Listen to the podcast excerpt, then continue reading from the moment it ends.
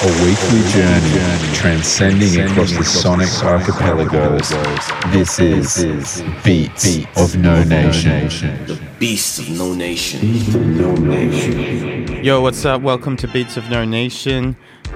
We're joined today by Moon B. How you doing, man? Hello, doing great. How are you, man? Pretty good. So you're touring around Australia with Benedek at the moment? That is correct. Me and Benedek. Cool. Have you toured with him before? We've done a couple of shows in LA together. Um, not exclusively like quote unquote tour. So no. So you're both based in LA? we are now. Um, he grew up there and he's been established in the LA scene for a long time. Um, I just moved to LA in late 2014. So would you say you're from the same, um, for lack of a better word, scene in LA? I'd say we are in a way. Um, some of the gear that we use is similar. Some of the sounds and the nuances might come out. Uh, I think there's some comparable pieces on our first couple records that we did for PPU. Um, but then he's kind of going off and maybe um, incorporating some more uh, guitar driven stuff. Actually, he's playing guitar tonight uh, during his live set. Yeah. Oh, really? Yeah, he's actually Nice. adding adding that element into uh, his shows, which I've seen before, and it's it's incredible. Um, whereas I kind of kept a little bit lo-fi uh, uh, flavor for the Life World project, and kind of went into some more sample-driven, uh, chop up, you know, uh, type of Yeah. type of thing for for Life World. So. Uh, that's that's where we kind of split off there, but yeah. In answer to your question, the the first records that we put out were similar, and Andrew Morgan from PPU definitely picked up on the vibe too, and released them pretty much at the same time simultaneously. Yeah, so how did the PPU Connect come about? Because I was reading that you were one of the first modern artists to be released. Yeah, I was. Yeah, man. Andrew has a vast uh, collection and connections with old black guys uh, and, and their libraries of music that didn't ever get released. to be honest, you know, just old soul music made with drum machines and synthesizers in the houses in Virginia, North Carolina, Maryland, DC. And when I first logged onto his store, the Ear Cave, in 2008, um, I said, "My God, you know, this this treasure trove here is just something I've got to discover for myself." So I was a customer for a couple of years, uh, buying tape after tape, reissue after reissue. Got the courage to, you know, put some time aside to make a project. Uh, did a self-release tape, just a hundred um, units of my first self-titled album, and sent it to him and said, "Look, you know, what do you think?" And he liked it, so the rest is history. Put it on wax. Yeah, so what was the inspiration behind putting it out on tape? uh, price because I knew nothing of really stamping and, and mastering. Um, it was kind of uh, not not hastily done, but I, I found a cheap uh, production company down in Florida, which is right next to right below Atlanta, where I was living at the time. So you didn't have to dub each. Yeah, exactly. No hand dubbing. No, not not at my place. Um, yeah, and the guy turned it around in like a week's time. So I had a hundred units. Yeah, so that that was a big factor in that. Yeah, So the music that you make, would you call it funk inspired? that's a good question. I was just having a, a chat with Alex about that. Like when I I got introduced to the whole modern funk scene, you know, as Dam-Funk has has commissioned that, and rightfully so. He's like he's the ambassador of L.A. boogie funk. You know, without without him, yeah, there would probably be no Moon B because he was one of the first to pick up on uh, the PPU release. He tweet he tweeted about it, and he drew me a lot of support. Uh, then I come out to LA uh, about a year ago lump in with he and his crew a great bunch of uh, Funkmospheres, the name of the night that he's put on uh, in LA since 2007, I believe. It's been going a long time. Um, but it's changed a little bit. Uh, like 07, 08, 09, Dame was starting to slowly bubble up with his first Stones Throw record to each his own. Um, and it, it maybe kind of peaked there. And then he just came out with another album, and you.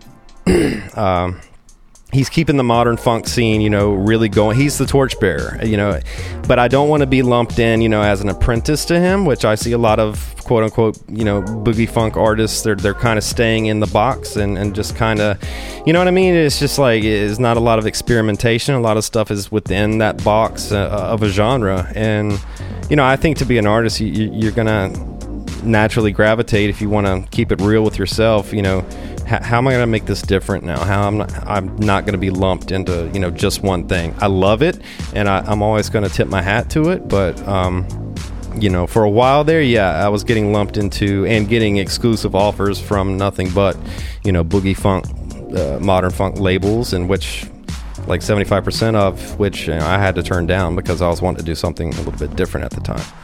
Uh, and uh, how's the how's like the modern funk scene in, in Atlanta? In Atlanta, there's a couple of heads uh, that really, really can get down, that really know their stuff. Uh, avid collectors, but then uh, it's not as pulsing as other cities. It's all um, about that magic city. Really? Yeah.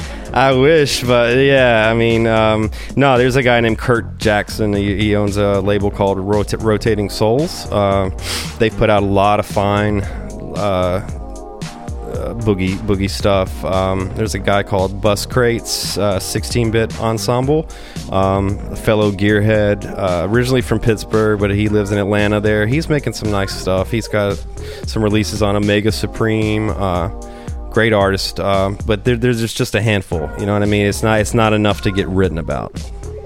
I guess that's one. Yeah, yeah, I sure. Hence yeah. the move. Yeah, exactly. well, and the and yeah, weather's actually nicer in LA. Of course, I mean uh, Atlanta. Everybody thinks it's hot Atlanta. It does get hot in the summer, but the winters, uh, it's along the eastern seaboard. It, it, gets pretty damn cold, and I was tired of that shit. Yeah. So, mm. yeah, I feel you on that one. Yep. So, um, what's coming up next for Moon B? Yeah, I rode the Life World project uh, pretty much all this year. Um, fortunately for me, like um, I contacted 1080p out of Vancouver, which is a tape label. Yeah, Sean's a big fan of that. Uh, I love. Yeah, yeah I, like, I like shouts out to, to, Richard at 1080p up in Van- Vancouver. Yep. Very slick guy, knows his stuff. We put together. I put together the project and uh, I recorded it, all the ideas, and, and meshed it together in about two weeks' time. Uh huh. And nice. got him a copy of it. He had the tape out in about 45 days after that. So yeah, right. yes, great. He doesn't great. mess around. He exactly. doesn't mess around. No messing around. That's another thing with tapes too. I mean, you can just get them done really quickly. Um, then I reached out at the beginning of this year to Growing Bin uh, Records out of Germany and wanted to see if they'll issue Life World on vinyl. And they were, yeah, they were, they were they obliged. Uh, shouts out to Sebastian on that one. And I rode that. I mean, uh, that took, of course, a little bit longer to get that record out, but um, it's doing really well. I did a little book project to accommodate it. Uh, in which you can flip through while you're listening to the project. Maybe it might help you spot the samples a little bit uh, easier. There's also some download links to some free music. Um, that's on my Bandcamp if you want to check it out. Uh, the book is called Companion as a companion piece to Life World. So, uh, yeah, I did that. So I'm pretty much gonna close the chapter on Life World, and I've got uh, about six songs uh, nailed for the next uh, EP. Uh, where it's going yet, I'm not sure uh, as far as a label, but hopefully maybe first quarter of next year something should should be out. Yeah. And the the book is that like written words? No, no. It's a look. It's a yeah. It's a lookbook. Uh, inspirations. Uh, some some snapshot, uh, mental snapshots uh, with the help of. Uh, YouTube, uh, uh, YouTube, yeah, and, nice. and, some sourcing uh, uh, help, if you will, on the samples. I just thought it was a cool idea yeah. because you know, listening through mixtapes, the authentic ones, you know, hey, what was chopped there? Don't keep it all secret. You know what I mean? You know, and, and yeah. what's what's a different way that I can you know maybe help the listener out a little bit uh, if they want to if they're even bothered to, to, to look it up? And um, my friend Andrew Huback in Portland uh, I sent him the ideas and the images and he put it all together in a nice little 20 page uh, lookbook. So yeah it was nice. Nice. I'm keen to have a flick through. I think the the visual side is super important and also super overlooked as well like 1080p especially i think i read an interview with richard and he brings that up like an internet age presenting something visually as well is very important, and the way they bring out their cassettes and their artwork, it's very true to the music they release, and it sort of creates a nice packaging package. has lost its luster and it needs to come back and I'm, I'm fully behind that 110% yep. Yep. Yep. Yeah, And for tell us a little bit about your live set. You said you brought a bit of gear with you to Australia. yeah a little bit. I mean uh, i'm i'm not uh, uh, bringing out a huge arsenal. It's uh, two korg micro samplers and basically they're my production tools in the studio. I'm not an ableton guy. I never really wrap my head around it. It's just not for me you know. Um, benedek loves and swears by it and i see you recording in it now and that's fine. I'm just i'm just too dumb to, to, to and, and i don't have patience really when it comes down to it. And i had a desk job for three years in which i was sitting for eight nine hours at a time at a laptop and just couldn't come home and do my passion on the, on the same thing you know what i mean so um, nothing against users of that i, I know it's a freaking incredible software package but anyway um, so i run everything in my studio back in la to the micro samplers and trigger it all um, So does it go into a computer at all? no, not at all. Not at all. Wow. Not at all. Yeah, it's fed and all hand played uh, by me, and it's basically you're sampling yourself. Uh, it's basically you, you pick the bits that Yeah. you want, um, you know, to mess around with and and and, and um, apply effects to, you know, for the live parts. Um, which I'll be doing with the pattern wheels and the the micro sampler is a pretty underrated piece of gear in my uh, opinion, and I've actually only only other seen about one other person uh, use it, you know, in a effective manner. Um, yeah, so I, I, it's kind of something I've kind of made my gear nerdy trademark, if you will. So yeah. yeah, Oh, it's a great way to do it. It's it's funny though, like people just do whatever they Sure. can with what they've got. I mean, you've got people writing big hits on Fruity Loops, and you. Um, I was watching this thing in Chromeo. the Cubase. Yeah, I saw- I've seen that. Version like two or something. Yeah, from, like the nineties. So yeah, that's really cool to. It's um, just to each his own. Yeah, I mean that's how I've made each each release of mine, and it is conveniently dropped off in the uh, roller bags that I can you know, don't have to check in at the airport. You know, it is not getting. Uh, I have no fear of get, getting tossed around. You know, I can just store it in the nice little overhead bin and. and uh, rest easy about it. Yep. So it, I brought them here, and I'll be breaking them out. And I sprinkle some using the apps, uh, the the new synth apps. Uh, sprinkle some live keys on top of it as well. So that's what I'm doing this go around. Yeah. All right. Well, we look forward to catching your show. Thank you. Thanks for joining us. Thanks a lot for having me. All right. So we're going to play a track by Moon B now. This one's called Puddin'.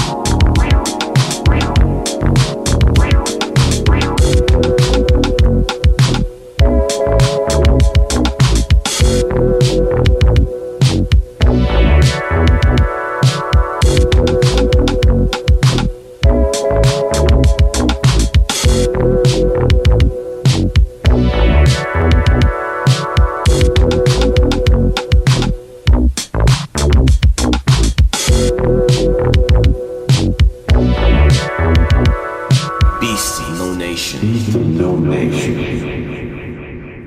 Next up, we got a mix from a different kind of artist, uh, who uh, anyone who's been involved in the art scene in Brisbane is probably probably across already. Uh, he's just spent a bit of time in his uh, homeland of Poland. He's come back, uh, based again in Melbourne, and this is what he's put together for us. Have a listen.